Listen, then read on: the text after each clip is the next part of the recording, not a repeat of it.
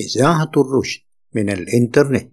نستمع الآن إلى الحلقة العشرين من برنامج الوعي بدين الله من إعداد وتقديم المهندس عبد الحليم محمود.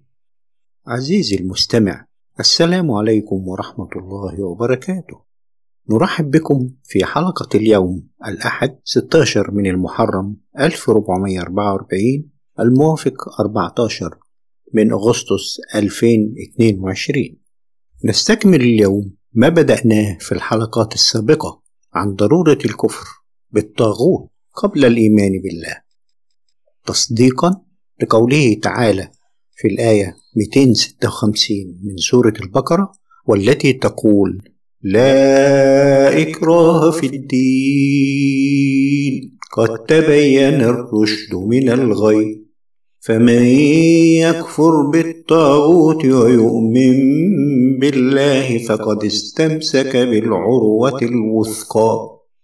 لا انفصام لها والله سميع عليم. دعونا نرحب أولا بضيف البرنامج الحاج عبده. مرحب بيك يا باشمهندس. أنا في الحلقة اللي فاتت فهمت منك إن آية وما ينطق عن الهوى. ما تنفعش تكون دليل على إن أحاديث الرسول صلى الله عليه وسلم كانت وحي. ليه؟ لأن كلمة ينطق معناها ينطق بشيء مكتوب أو منزل زي وحي القرآن. لكن كلمة حديث غير كلمة ينطق. فكلمة حديث معناها إن اللي كان بيقوله الرسول كان من عنده والدليل انت وريتهولي في آية وإذ أسر النبي حديثا. ومدام أسر حديثه يعني عمله سر لإحدى زوجاته يبقى حديثه ده كان من عنده. ولو كان كل حديثه وحي كان لازم يبلغه للعالم كله ما يعملوش سر مع واحدة من زوجاته. الله ينور عليك يا حاج عبده ما شاء الله عليك. بتفهم الأدلة وبتحفظها. وده شيء مطلوب من كل واحد عاوز يتعلم دينه. وكمان لو تفتكر في الحلقة اللي فاتت ذكرنا دليل تاني الآية اللي بتقول عفى الله عنك لما أذنت لهم حتى يتبين لك الذين صدقوا وتعلم الكاذبين. فلو كانت كل أفعاله وحيا ما أذن لهم وما كان الله يعاتبه في هذه الآية.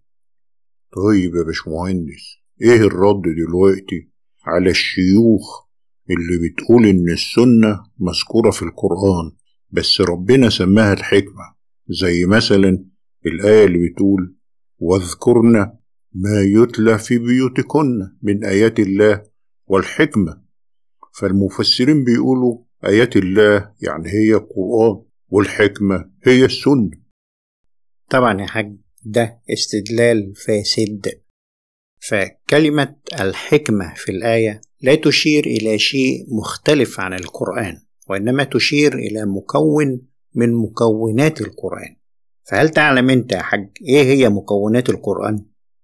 لا بصراحة معرفش يا باشمهندس. القرآن فيه مكونات كتيرة. زي الآيات اللي بتشرح الحرام والحلال والآيات اللي بتشرح منهاج الصراط المستقيم. دي مكون من مكونات القرآن والآيات اللي بتشرح العبادات ده مكون تاني. والآيات اللي بتشرح القيم الإنسانية والوصايا العشر ده مكون تالت. والآيات اللي بتشرح الأحداث أيام الرسول صلى الله عليه وسلم. والآيات اللي بتشرح قصص الأنبياء والأمثال التي ضربها الله للناس في القرآن. وأخيرا الآيات اللي بتشرح الحكمة ده مكون رئيسي من مكونات القرآن. بس أنا بصراحة يا باشمهندس ما شفتش أبدا مكون الحكمة ده في القرآن. ممكن توريني المكون ده لو سمحت؟ لو قرأت في سورة الإسراء تجد مكون آيات الحكمة مذكور بالاسم في 30 آية ورا بعضها. من الآية رقم 9 للآية 39 وهي الآيات اللي بتعلم الحكمة. للي عاوز يتعلم الحكمة من القرآن الكريم. ياه معقول؟ 30 آية يا باشمهندس بتعلم الحكمة. أيوة يا حاج اسمع كده أول آية بتقول إيه؟ إن هذا القرآن يهدي للتي هي أقوم ويبشر المؤمنين. ويبشر المؤمنين الذين يعملون الصالحات أن لهم أجرا كبيرا. استنى يا باشمهندس هو في حكمة أكبر من كده؟ سبحان الله. يعني الآية بتقول إن القرآن ده بالتحديد بيهدي للتي هي أقوم. طيب هو المؤمن هيلاقي أقوم في السنة من التي هي أقوم؟ سبحان الله. وبعدين الآية بتبشر المؤمنين بأجر كبير من الله إذا عملوا الصالحات. طب ما كده المؤمن خلاص حقق اللي هو عايزه في الدنيا وفي الآخرة. من آية حكمة واحدة في هذا القرآن. عايز تدور على إيه تاني في السنة؟ سمعني الآية تاني يا باشمهندس. الله يفتح عليك يا حاج. بقيت تتدبر الآيات ما شاء الله عليك. هنقول الآية تاني. إن هذا القرآن يهدي للتي هي أقوم ويبشر ويبشر المؤمنين الذين يعملون الصالحات أن لهم أجرا كبيرا تعالى كمان نسمع آيتين تلاتة من التلاتين آية اللي قلنا عليهم دول عشان نعرف إيه هو مكون الحكمة اللي في القرآن. اسمع. وجعلنا الليل والنهار آيتين. فمحونا آية الليل وجعلنا آية النهار مبصرة لتبتغوا فضلا من ربكم ولتعلموا عدد السنين والحساب. وكل شيء فصلناه تفصيلا. شايف الآية بتقول إيه؟ وكل شيء فصلناه تفصيلا. طيب ما هو ربنا بيقول إن كل شيء فصله تفصيلا. أمال هم الشيوخ بيقولوا إنه إن القرآن مش متفصل ليه؟ وكل إنسان ألزمناه طائره في عنقه. ونخرج له يوم القيامة كتابا يلقاه منشورا. اقرأ كتابك كفى بنفسك اليوم عليك حسيبا. هذه حكمة. كل الآيات اللي سمعناها دي حكم. دي كانت الآية 14 في سورة الإسراء.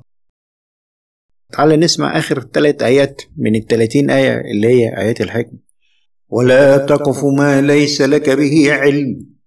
إن السمع والبصر والفؤاد كل أولئك كان عنه مسؤولا. شايف الحكمة هنا إيه؟ إنك مالكش علم في حاجة ما تتكلمش فيه. ولا تمشي في الأرض مرحا. إنك لن تخرق الأرض ولن تبلغ الجبال طولا. كل ذلك كان سيئه عند ربك مكروها. ذلك مما أوحى إليك ربك من الحكمة. سامع الآية بتقول إيه؟ بتقول لك ذلك يعني ال 30 آية اللي فاتت دي لأن دي الآية 39 وإحنا قلنا آيات الحكمة بدأت من الآية 9 فالآية بتقول لك ذلك اللي هو الآيات اللي فاتت. ذلك مما أوحى إليك ربك من الحكمة. ولا تجعل مع الله إلها آخر فتلقى في جهنم ملوما مدحورا. صدق الله العظيم. فهو ده مكون الحكمة في سورة الإسراء اللي فيه 30 آية. يعني اللي عايز يتعلم الحكمة يحفظ ويتدبر الآيات التلاتين دول من سورة الإسراء صح يا باشمهندس؟ أيوة تمام يا حاج. الله يفتح عليك. كمان عندك سبع آيات حكمة في سورة لقمان من الآية 12 للآية 19 هو لقمان يا باشمهندس ده كان نبي ولا كان رسول؟ الحقيقة يا حاج إن القرآن لم يشر إلى لقمان بإنه كان رسول ولا نبي. إزاي يا باشمهندس؟ ربنا يدي الحكمة. لواحد لا هو نبي ولا هو رسول. سؤال جميل.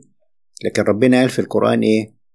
يؤتي الحكمة من يشاء ومن يؤت الحكمة فقد أوتي خيرا كثيرا. وما يذكر إلا أولو الألباب. دي الآية 269 من سورة البقرة. فربنا سبحانه وتعالى بيعطي الحكمة لمن يشاء. يعني ربنا بيدي الحكمة لمن يشاء. يبقى لو كل واحد خد الحكمة يقول بقى إن هو خد وحي بالسنة زي ما بتوع السنة بيقولوا وعايزين يحولوا كلمة الحكمة لكلمة السنة. عشان كده حاج بنقول إن ده استدلال فاسد. المهم يا حاج إن ربنا أنزل في القرآن آيات الحكمة دي عشان إحنا نقراها إحنا ونشوف إن سيدنا لقمان كان بيعلمها لابنه عشان إحنا كمان نتعلم منه نعلم أولادنا الحكمة. اسمع. ولقد آتينا لقمان الحكمة أن اشكر لله ومن يشكر فإنما يشكر لنفسه. ومن كفر فإن الله غني حميد. هي دي أعظم حكمة الإنسان يتعلمها إنه يشكر لله إنه يشكر لله على وضعه وعلى رزقه وعلى حالته. وإذ قال لقمان لابنه وهو يعظه يا بني لا تشرك بالله. ليه؟ إن الشرك لظلم عظيم. ووصينا الإنسان بوالديه حملته أمه وهنا على وهن وفصاله في عامين أن اشكر لي ولوالديك إلي المصير. وإن جاهدك على أن تشرك بي ما ليس لك به علم فلا تطعهما وصاحبهما في الدنيا معروفا. واتبع سبيل من أناب إلي ثم إلي مرجعكم فأنبئكم بما كنتم تعملون. يا بني إنها إن تك مثقال حبة من خردل فتكن في صخرة أو في السماوات أو في الأرض يأت بها الله. إن الله لطيف خبير. يا بني أقم الصلاة وأمر بالمعروف وانهى عن المنكر واصبر. واصبر على ما أصابك. إن ذلك من عزم الأمور. ولا تسعر خدك للناس ولا تمش في الأرض مرحا. إن الله لا يحب كل مختال فخور وقصد في مشيك واغضض من صوتك إن أنكر الأصوات لصوت الحمير. صدق الله العظيم. أنت عارف يا حاج أنا ليه قريت لك السبع آيات دول كده ورا بعض؟ أيوه عارف. ليه طيب؟ عشان أتعلمهم وأعلمهم لأولادي. وهي دي آيات الحكمة اللي ربنا ذكرها في الآية اللي هم بيبدلوا فيها كلام الله. لما ربنا بيقول لزوجات الرسول واذكرن ما يتلى في بيوتكن من آيات الله والحكمة. فالحكمة دي هي دي آيات الله اللي إحنا قرأناها. الحكمة دي هي جزء من القرآن هي مكون من مكونات القرآن.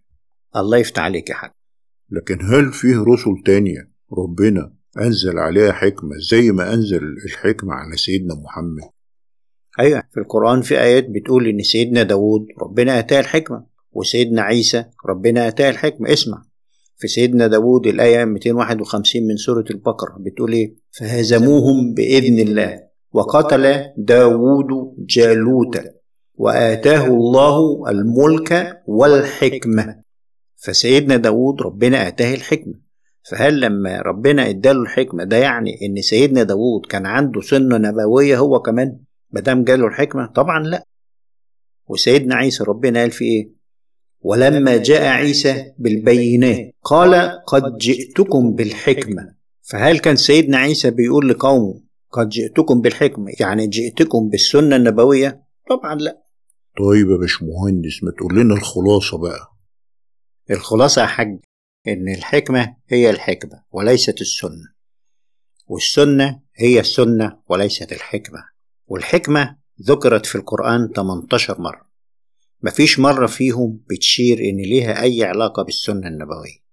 والسنة ذكرت في القرآن ست مرات.